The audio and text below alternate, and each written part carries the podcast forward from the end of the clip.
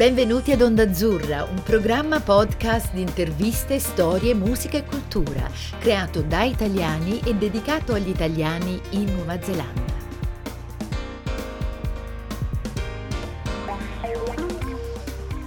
Kia ora koto katoa, benvenuti ad Ondazzurra, la voce degli italiani in Nuova Zelanda. Questa è una nuova puntata della serie L'economia a testa in giù.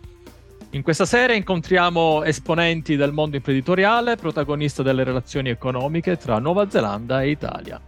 In questo viaggio, oltre ad ascoltare la voce del sottoscritto Stefano Riela, c'è anche quella di Alessio Marchegiani. Bentor- ben trovato Stefano e un saluto agli ascoltatori. Caro Alessio, allora, prima di presentare il nostro ospite, vorrei innanzitutto ringraziare i nostri sponsor. Questo programma è realizzato grazie al supporto della Camera di Commercio Italiana in Nuova Zelanda e del caseificio Via Vio. La Camera di Commercio è al servizio delle imprese italiane in Nuova Zelanda e delle imprese neozelandesi interessate a fare business in Italia e in Europa. Via Vio, caseificio basato a Nelson, produce formaggi artigianali di alta qualità in autentico stile italiano. Allora Alessio, chi è l'ospite di oggi? Stefano, l'ospite di oggi è Angelo Minelli, collaboratore prima di Wine-Searcher e poi a Caro's, una boutique vinicola neozelandese attiva dal millenovecentonovantacinque. Conferenziere, viticoltore e grande appassionato di vino. Angelo si laurea in viticoltura ed enologia all'Università degli Studi di Milano e continua con un master in scienze dell'agricoltura. Si forma tra i filari di Franciacorta, dove vi lavora per ben undici anni. La passione per il vino lo fa approdare in Nuova Zelanda già dal duemilaquattordici. Collabora con la Auckland University of Technology e diverse università italiane e francesi, proponendo masterclass sul vino e wine business. Angelo, complimenti e benvenuto. Ciao, un buongiorno a tutti, grazie mille per l'invito ed è un piacere condividere la mia esperienza professionale con i vostri ascoltatori. Grazie mille Angelo e benvenuto anche da parte mia. Il settore in cui lavori è molto interessante e innanzitutto vorrei chiederti, per, diciamo, per entrare in argomento, quali sono i trend principali del settore vinicolo, ovvero come vanno le vendite in generale, ci sono dei paesi in cui la domanda cresce più rispetto che in altri? Beh, sicuramente devo dirti che le vendite del settore vinicolo hanno avuto un interessante trend, specialmente durante la pandemia. L'online è diventato, come un po' tutto eh, l'e-commerce, è diventato sicuramente un settore molto importante e anche le aziende vinicole, sia in Nuova Zelanda che in Italia, hanno cercato di aprirsi ed utilizzare più e sfruttare il più possibile la piattaforma online. Ci sono dei paesi estremamente interessanti da un punto di vista ehm, da un punto di vista a cui interessa il vino, quindi è una domanda che si sta spostando sempre di più eh, in paesi emergenti, diciamo la, la Cina in primis per, per quanto riguarda la parte asiatica, però è importante anche tenere in considerazione sott'occhio l'India e il Brasile. Eh, sono economie in espansione, un'attenzione particolare anche a certi prodotti e quindi sono mercati interessanti. Stati Uniti e l'Europa in generale sono dei benchmark di riferimento, sia per il settore del vino italiano ma anche per quello neozelandese. In particolare il Regno Unito, ehm, importante eh, market per quanto riguarda la Nuova Zelanda, e eh, in generale se ci muoviamo dal, da quello che è il discorso vendita e quindi paesi di riferimento, ci sono degli interessi, una domanda crescente per quanto riguarda vini a, produ- a produzione sostenibile a basso impatto ambientale, quindi eh, prodotti che richiedono la, la, la realizzazione con una carbon footprint molto bassa, e questo è un interesse diciamo globale sia in Nuova Zelanda che in Italia, quindi anche bottiglie ad esempio più leggere, facili da trasportare, che impattano meno da un punto di vista ambientale. Eh, interessante, interessante. Vedi, non avrei mai pensato che l'India comunque tirasse fuori. Cioè, avevo sentito che c'era un, un'industria di Pinot Nero in pieno sviluppo, però non, non avevo mai dato una, una, tanto credito, mi devo ricredere, eh, potrebbe essere interessante. Um, appunto, um, il vino è quel filo che a me piace pensare rosso, uh, ma che conduce e unisce ogni angolo del globo. La Nuova Zelanda ha visto la sua produzione salire a trecentottantatré milioni di litri nel solo duemilaventidue. Che vigneti prosperano qui in Nuova Zelanda, Angelo? Eh, innanzitutto tu hai assolutamente ragione quando dici che il vino è una delle bevande che unisce insomma le persone, no? E questo è valido un po' in tutto il mondo. E in Nuova Zelanda la produzione del vino è sostanzialmente in costante crescita. Eh, abbiamo importanti regioni viticole, eh, parlo di Marlborough, Hawke's Bay, Central Otago, eh, diciamo per citarne le più importanti. Eh, in particolare diciamo che Marlborough è la regione viticola più grande della Nuova Zelanda e anche più famosa, più famosa per i famosi Sauvignon Blanc, eh, che rendono, diciamo, sono un po' flagship, eh, la bandiera di presentazione della Nuova Zelanda da un punto di vista viticolo a livello mondiale. Però è anche importante considerare Hawke's Bay, che è un'altra regione che ricorda un po' il nostro Mediterraneo, se vogliamo, per, da un punto di vista climatico, importante nella produzione dei rossi, come il Merlot, come lo Syrah, molto diverso dai Syrah australiani, apprezzabile la produzione di sparkling un po' più a, a nord, nella zona, di, nella zona diciamo di Hawke's Bay, è molto Gisborne, eh, quindi lì Chardonnay, e poi Pinot Neri, che sono per la maggior parte coltivati nella zona dell'Otago, che è la regione vitivinicola più a sud del mondo, dove i vigneti non hanno esposizione a sud, ma hanno esposizione a nord, perché altrimenti avrebbero le gelate dei venti polari. Quindi questa è una cosa, ha una caratteristica anche molto particolare, però anche promettente, devo dire, la produzione di Pinot Nero nella regione di Marlborough, diciamo a un'oretta di macchina da Wellington, e apprezzabili anche sono secondo me le produzioni eh, di Viognier, molto interessanti, questo vitigno un po' particolare, eh, crescente anche il Semillon, Semillon ehm, in combinazione col Sauvignon Blanc nel blend in percentuali molto piccole si presta molto bene per il Sauvignon Blanc di affinamento, anche se sono una percentuale molto bassa, perché poi magari ne parlerò dopo, il Sauvignon Blanc la maggior parte è una fermentazione in acciaio, quindi questo per dare un po' un'idea di com'è la situazione. Fantastico, una risposta che, che di, di sé in, invita altre mille domande e mille curiosità, purtroppo il tempo è tiranno, eh, però eh, sempre con riferimento alla Nuova Zelanda, quali sono le caratteristiche del terreno e del clima e, e cosa conferiscono al vino neozelandese? E ovviamente sottointeso, in quale tipologia di vino sono più marcate ed apprezzate? Così quantomeno lo assaggiamo subito. Allora, è una, un'ottima domanda, eh, richiederebbe tanto tempo per poter spiegare, ma cerco di farla molto molto breve. Dovete considerare che storicamente in Nuova Zelanda per tantissimi anni il vitigno più coltivato era il Müller-Thurgau. Eh, un agronomo tedesco aveva pensato, arrivando in Nuova Zelanda, ha detto, beh, mi ricorda molto la Germania, e quindi piantiamo Müller-Thurgau. In realtà la Nuova Zelanda non ha un clima così continentale come è in Germania, perché la Nuova Zelanda è diciamo un'isolotto in mezzo all'oceano, non ci sono altre barriere, eh, monti o montagne che possono eh, fare da barriera. In realtà negli anni ottanta Sauvignon Blanc, i primi Sauvignon Blanc arrivano, sono Sauvignon Blanc che hanno un sentore molto più erbacei, pesantemente erbacei, l'Australia fa un lavoro molto importante Eh, perché questi Sauvignon avevano delle virosi particolari, quindi lavorano molto su Sauvignon che sono invece molto tropicaloni, e questa è la nota tipica del, della nuova, del Sauvignon Blanc neozelandese. E eh, da un punto di vista climatico questo si sposa tantissimo, il clima del paese è generalmente fresco, temperato, influenze oceaniche, quindi questa temperatura tende a rimanere costante durante la crescita e la maturazione delle uve. I suoli sono abbastanza eh, particolari, alluvionali, ghiaiosi, eh, se noi andiamo nella zona di Marlborough ci sono delle zone che eh, sono molto ciotolose, con questi ciottoli piatti, rotondi, che sono tipici dei ciotoli che troviamo nei letti del fiume.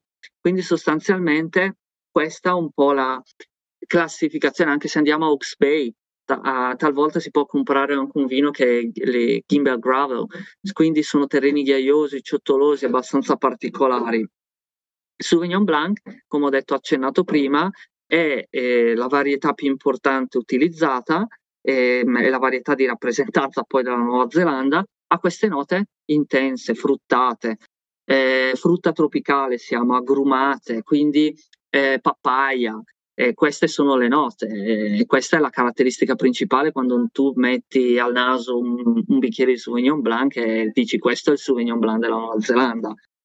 Pinot Nero invece molto più delicato, complesso, frutti rossi, spezie, ha questo colore leggermente scarico ma non troppo e ha questa nota, questa complessità particolare.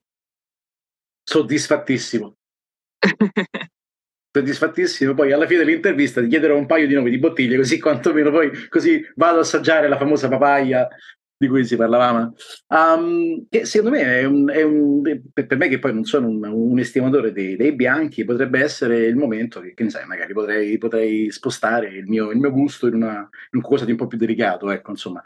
Um, la domanda che eh, mi viene spontanea però è, eh, ci sono alcune varietà di uve o una tecnica di vinificazione particolare che la Nuova Zelanda ha rispetto all'Italia?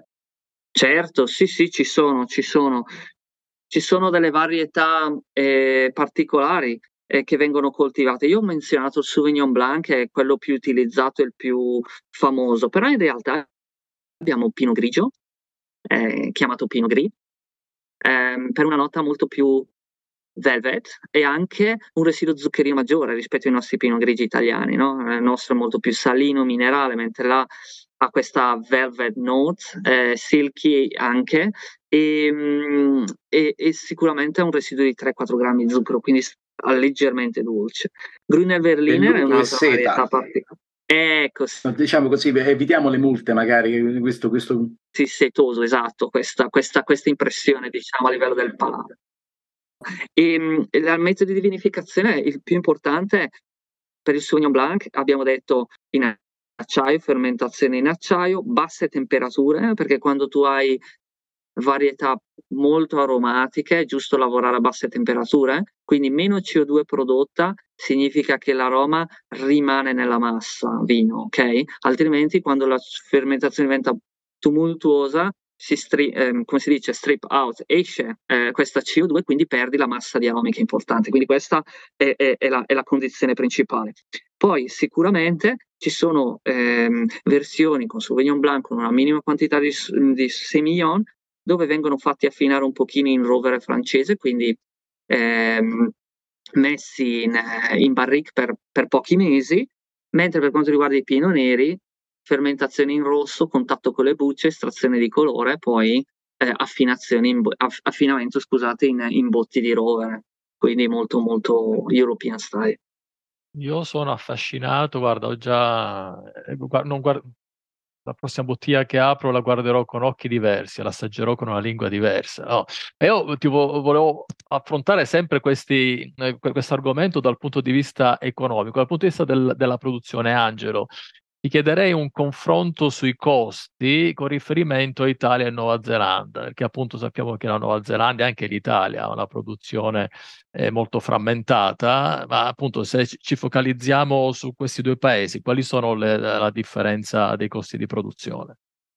Sì, beh, innanzitutto, tanto per darti un termine di paragone, beh, l'Italia primeggia nella produzione globale, nella produzione di vino, siamo sempre un po' un testa a testa con i cugini francesi, a volte vinciamo noi, a volte vincono loro, ma siamo il paese con la maggiore produzione globale e siamo anche il paese, poi lo ripeterò più tardi, è molto importante, con una grandissima base ampelografica, nel senso le varietà che troviamo in Italia sono esclusivamente in Italia, è una ricchezza anche varietale che è è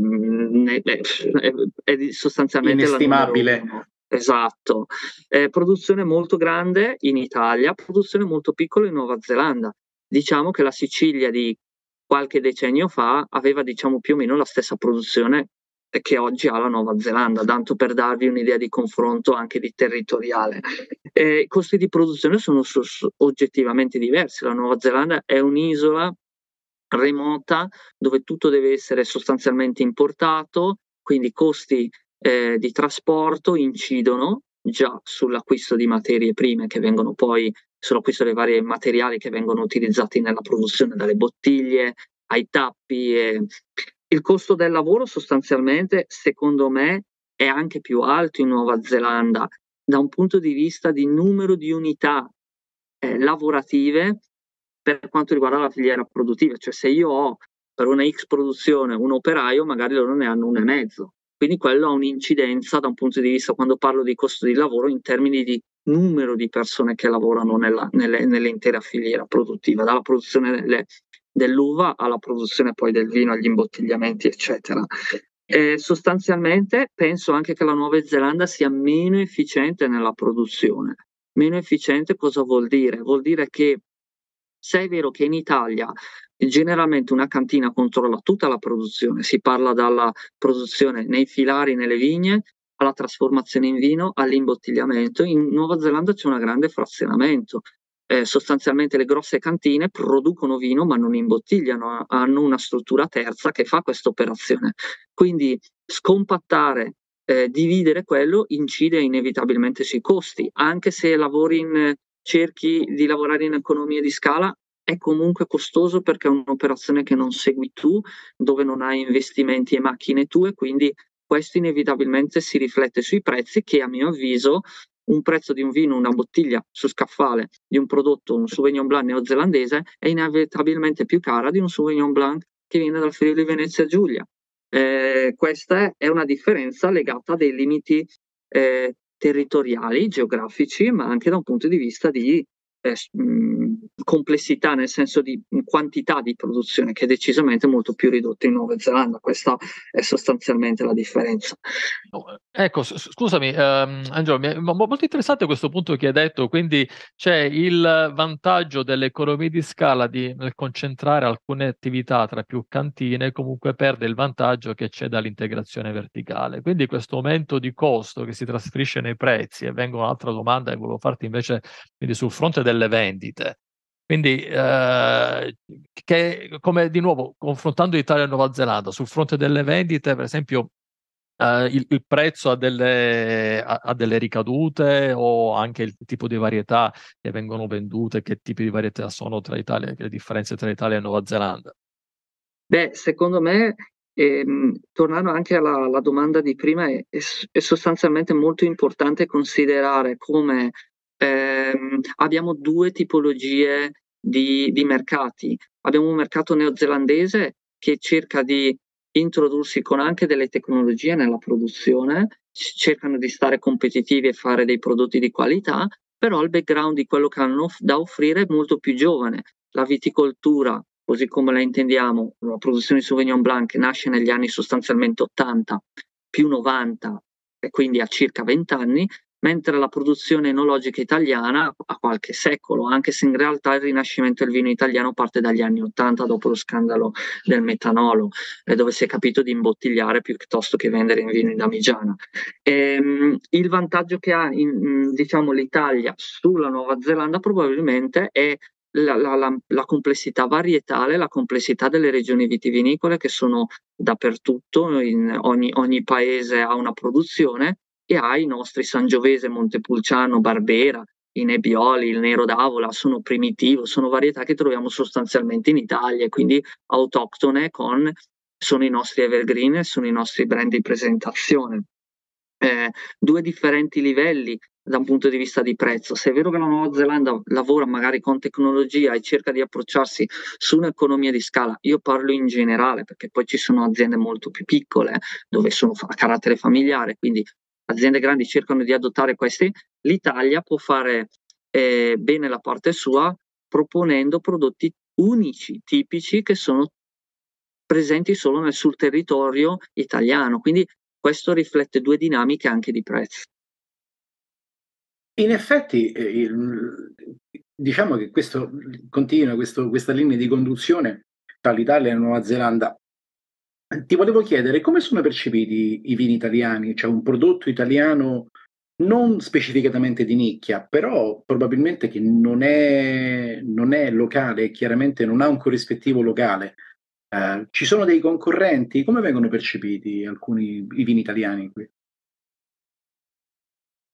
Beh, la Nuova Zelanda, come ho detto prima, è un paese remoto. Se la vicina Australia un po' la roccaforte per i prodotti italiani, anche per la mh, quantità di immigrati, comunque di prima, seconda generazione italiani, comunque c'è già un po' più di cultura italiana e quindi acquisto dei prodotti italiani. In Nuova Zelanda, in, forse il paese straniero dove ha importato di più è la Francia. Eh, L'Italia arriva un pelino indietro. E eh, all'Italia sicuramente per tanti anni è esportato i grandi rossi, i grandi bia- i Chianti, i Baroli, i Brunelli, sono, sono un po' i nostri biglietti da visita eh, ovunque si va.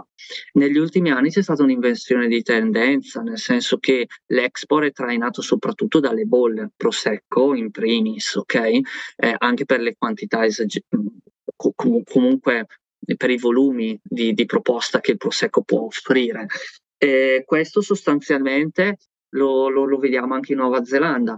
Eh, se è vero che eh, il merc- i prodotti italiani possono essere più appetibili su città come Auckland, perché è la più grande, già un pochino meno Wellington, dove c'è anche già un po' un'attenzione particolare, una possibilità maggiore, eh, il prodotto italiano entra con i, i tradizionali classici, rossi, Chianti, Baroli, Brunelli, anche se comunque oggettivamente costoso, e poi la bolla, la bolla perché piace sempre, perché è una cosa fresca, leggera, perché è una cosa anche da farci un aperitivo e farsi uno spritz, come si dice ad Auckland. Quindi c'è questa, questa è diciamo la situazione del, del mercato italiano, anche se è un mercato piccolo sostanzialmente da un punto di vista di volumi e da un punto di vista di oggettivamente poi offerta che puoi fare su un mercato piccolo. Ricordiamo che comunque i neozelandesi, per quanto abbiano la passione per il vino, sono anche benedetti da una serie di, eh, di, di birrifici fantastici, quindi probabilmente loro condividono la loro passione per, uh, uh, per i beveraggi, non soltanto da una parte vinicola, ma anche da una parte legata alla, alla, alla birrificazione, quindi al, alle birre artigianali, quindi probabilmente mi rendo conto che questo possa influire molto sul, sul consumo di una popolazione comunque piccola, perché comunque parliamo di circa cinque milioni di abitanti, quindi mi rendo pure conto che probabilmente il rapporto consumo persone potrebbe dare già una, una, una, un'idea di quello che poi è un, un, un potenziale sviluppo del prodotto o comunque della, del, dell'esistenza in loco di eh, modi migliori e più efficienti di produrre. Ora, per quanto riguarda invece, sempre rimanendo sulla questione della qualità e del prezzo, um, li tro- trovi che i vini italiani eh, mantengano un, un buon rapporto qualità-prezzo nonostante ovviamente il viaggio agli antipodi? Decisamente sì, trovo che i vini italiani che ho mh, apprezzato in Nuova Zelanda eh, hanno un, un, un prezzo molto molto buono, talvolta eh, dici cavoli, considerato che è stato trasportato dall'altra parte del mondo, magari ha un piccolo rincaro di prezzo che non è, che oggettivamente può essere anche trascurabile considerato a distanza. Quindi eh, si presentano con un prezzo eh, molto proponibile, molto competitivo, quello assolutamente sì. E ehm, il prodotto comunque italiano è un prodotto che si contra- contraddistingue per l'elevato livello di qualità. Se mi consentite un paragone con un prodotto francese, parliamo di, ad esempio, top di gamma, un grande Bordeaux, ok? E compariamolo con un grande Chianti, ok?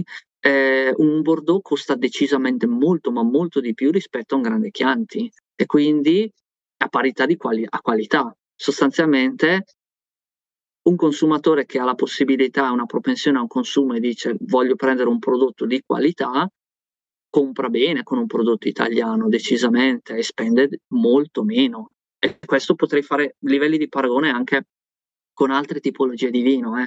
Eh, vi ho offerto solo un esempio.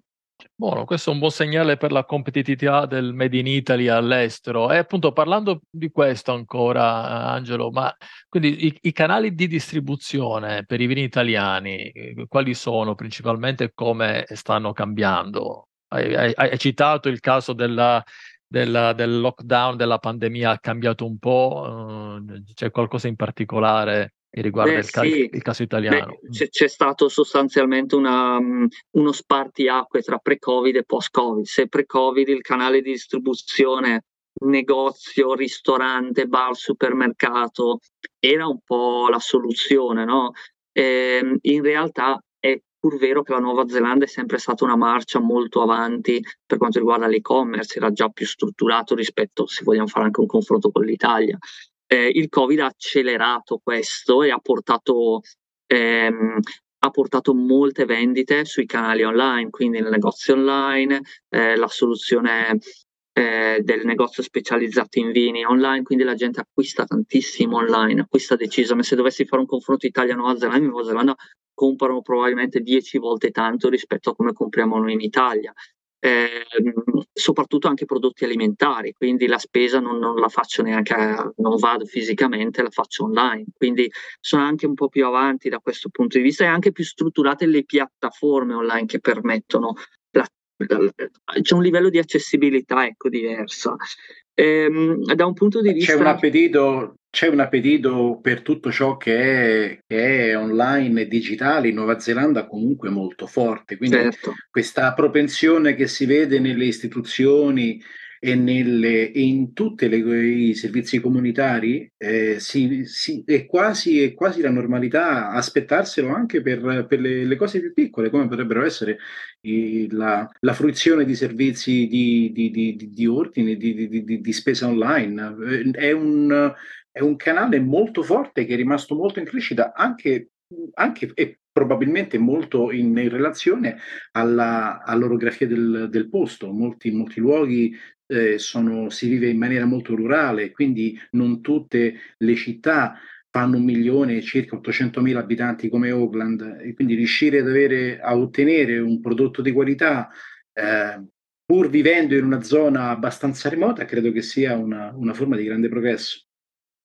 E poi, se posso aggiungere, io penso anche che la capacità di, ehm, di integrarsi velocemente con l'e-commerce e quindi vendere su piattaforme forse deriva anche dal fatto che, ad esempio, la Nuova Zelanda ha un sistema di customer service che a tutti i livelli, dal pubblico al privato, risponde a un problema, mi rispondono subito, e quindi è facile da quel punto di vista avere anche un'idea di connessione, acquisto online, piattaforma, quindi da, da, forse quella è un po' l'evoluzione, no? Mentre qui in Italia, se devo fare un confronto, si è decisamente più indietro, molto più sì, tu fai la domanda, però portami il documento cartaceo, quindi anche da un punto di vista l'e-commerce si sviluppa in maniera eh, meno veloce, ecco, questo è per, per fare, diciamo, una specie di parallelismo. Appetiti digitali differenti. Parliamo invece un pochino di marketing. Secondo te ci sono delle iniziative o delle promozioni che le aziende vinicole italiane potrebbero adottare per aumentare la loro visibilità e le vendite in Nuova Zelanda? Mm, secondo te c'è un questo appetito per il digitale? Può creare, può essere un qualcosa, può essere una, una, uno spunto per invogliare più aziende a trovare una rappresentanza qui? Beh, assolutamente sì, ma Io penso, io insisto tanto, a me piacerebbe moltissimo eh, per quanto riguarda i prodotti italiani ehm, avere un appoggio governativo maggiore, nel senso, mi viene in mente che l'Italia ha l'Istituto del Commercio Estero, l'I C E, fantastici sono loro, promuovono tutto quello che è il brand italiano. In passato, quando il budget era molto più, insomma, molto più grosso, e facevano tantissime iniziative. Nel duemilaundici duemiladodici mi sembra che abbiano tagliato e hanno ridotto queste attività, ma queste sono atti- attività che promuovono tutto quello che è il settore italiano nella sua completezza, non solo l'agroalimentare, non solo il vino, ma tutto questo, le camere anche di commercio. Mi ricordo che moltissimi anni fa facevano le cosiddette borse vini, eh, degli, degli show in giro, magari arrivavano in Australia e poi si appoggiavano alla Nuova Zelanda, perché essendo un paese molto piccolo fai un one-off anche dalla Nuova Zelanda, e sono metodi anche che aiutano i produttori stessi a fare dei viaggi molto lunghi, perché considerate che l'Oceania è un po' irraggiungibile per seguire delle vendite, per avere dei canali attivi, quindi fare un one-off, diciamo, una volta ogni sei mesi, una volta all'anno, e comunque dire ehi, ci sono, sono presente, e i produttori non devono neanche sobbarcarsi spese enormi, perché altrimenti se non hai la gente che ti importa il prodotto, molti prodotti non riescono neanche ad arrivare, non avere la possibilità. Penso sia questo soprattutto, perché c'è un grande interesse quando vengono organizzate eventi eh, di promozione eh, dei prodotti italiani, c'è grande interesse, c'è, assolutamente la, la gente ama, ama il prodotto italiano, sa che ha una grande eh, qualità, ha una grande... I, i prodotti italiani hanno quel, quel, quello che noi definiamo know-how, sappiamo noi come farli bene, e sappiamo anche, quando parliamo anche di vini, non c'è solo l'alta qualità o l'unicità, ma c'è anche il modo di come vengono presentati, etichette fantastici, fantastiche, bottiglie sempre un po' particolari, quindi anche la, la, il design eh, che, che è una cosa tipicamente italiana. Guarda, Angelo, noi stiamo beneficiando della tua conoscenza, io, Alessia, il pubblico, ma, ma, eh, ma parliamo un, un, un po' di te. Cioè, eh, qual è in una, in una nutshell, come si suole dire, un, il tuo percorso professionale, soprattutto cosa ti ha portato in Nuova Zelanda? Ma io sostanzialmente ho collaborato tantissimi anni con un'azienda importante in Franciacorta, Ca del Bosco, eh, un'azienda che è cresciuta negli anni in cui insomma, sono stato più di dieci anni, quindi un'esperienza professionale di altissimo livello. Ehm, ho fatto crescere anche la, una, l'azienda familiare, quindi eh, ho sempre cercato di avere una, una visione a trecentosessanta gradi nel mondo della produzione, che non era solo produzione, che non è solo viticoltura, ma anche commercializzazione, budgeting, business, amministrazione. Um, ma il mio desiderio era un desiderio di competitività, capire come sono i miei colleghi all'estero, come lavorano, come lavorano loro, eh, non tanto chi è più bravo, ma capire come, come lo fanno, come si approcciano. È capitato nel duemila, insomma, duemilaquattordici alla fine la possibilità di venire, e da lì poi si sono aperte altre possibilità, eh, da collaborazione all'inizio in importanti aziende a Un, seguire l'online marketing con Wine-Searcher, ad esempio, con la piattaforma, capire un po' i customer behavior, come le persone interagiscono con le piattaforme digitali. Poi eh, si è aperto il mondo delle conferenze, delle masterclass, e ho cercato di portare un po' tutta quella che è l'esperienza manageriale, chiamatela come volete, insomma, di produzione alle nuove leve. Questo è, è insomma sostanzialmente il percorso. C'è Alessio che ti sta applaudendo, vedo che complimenti.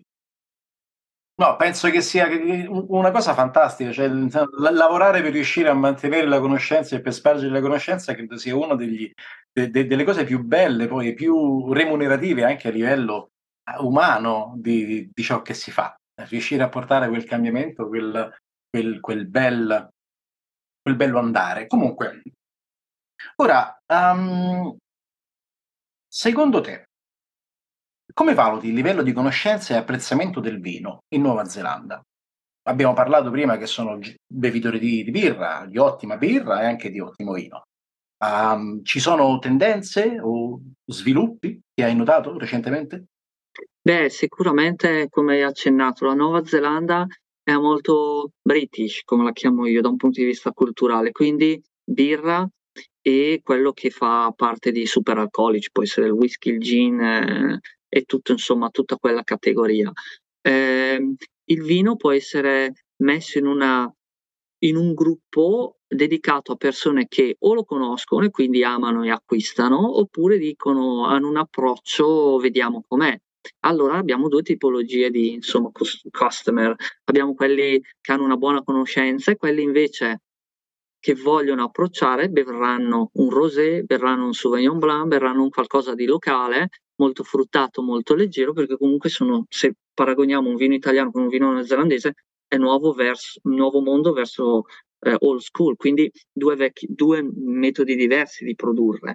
Ehm, c'è un'attenzione crescente, secondo me, a quello che è la produzione bio, organica, con tutte le varie declinazioni a biodinamico, eccetera, comunque tutta quella categoria di produzioni sostenibili, ma anche la produzione di, di vini naturali, vini che hanno magari meno livelli di solforosa, meno, meno interventi, eh, più insomma questa new wave con tutte, anche lì ci sono tantissime declinazioni su come si intende, su come vengono definiti.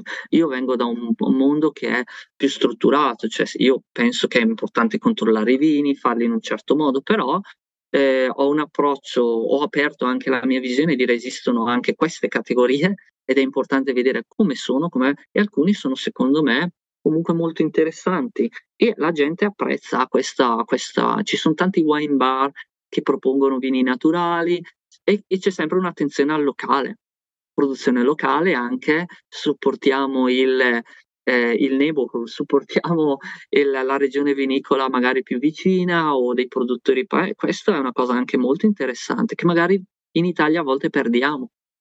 Andiamo verso eh, economie di scala più grosse, produttori più grandi eh, ehm, e, e dimentichiamo magari che vicino a noi ci sono anche tante cose interessanti. Quindi questo è anche bello da un punto di vista quello che si vede in Nuova Zelanda, questo approccio, sostenere le produzioni locali.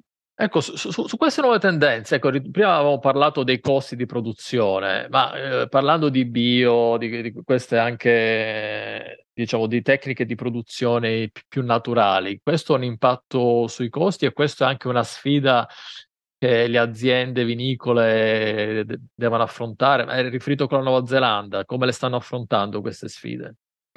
Beh, sostanzialmente io dividerei, mh, cioè rispondendoti a questa domanda utilizzerei tre grossi pilastri, nel senso che le sfide, ma questi possono essere anche ehm, comuni anche a tanti altri paesi con, con diverse, diciamo, sfumature, però la Nuova Zelanda eh, sta cercando di reagire ai cambiamenti climatici, molto importante perché una produzione fatta in un ambiente fresco eh, dove ci sono certe temperature, il Sauvignon Blanc si fa in un modo, se è caldo e i Sauvignon Blanc diventano marmellatosi, cioè quindi completamente cambia anche lo stile. Quindi cambiamenti climatici, cercare di trovare zone che sono sempre più adatte eh, a fare i Sauvignon Blanc con quel timbro, con quelle caratteristiche che prendono ad esempio i vini neozelandesi, neozelandesi eh, quindi tecniche di coltivazione sostenibile, ehm, l'utilizzo dell'acqua sostenibile. Se in Italia l'irrigazione non è consentita, e in Nuova Zelanda invece lo è, si vedono tanti vigneti irrigati, quindi anche lì bisogna pensare a come si usa l'acqua, che è, un, è, un, è il nostro oro blu, no?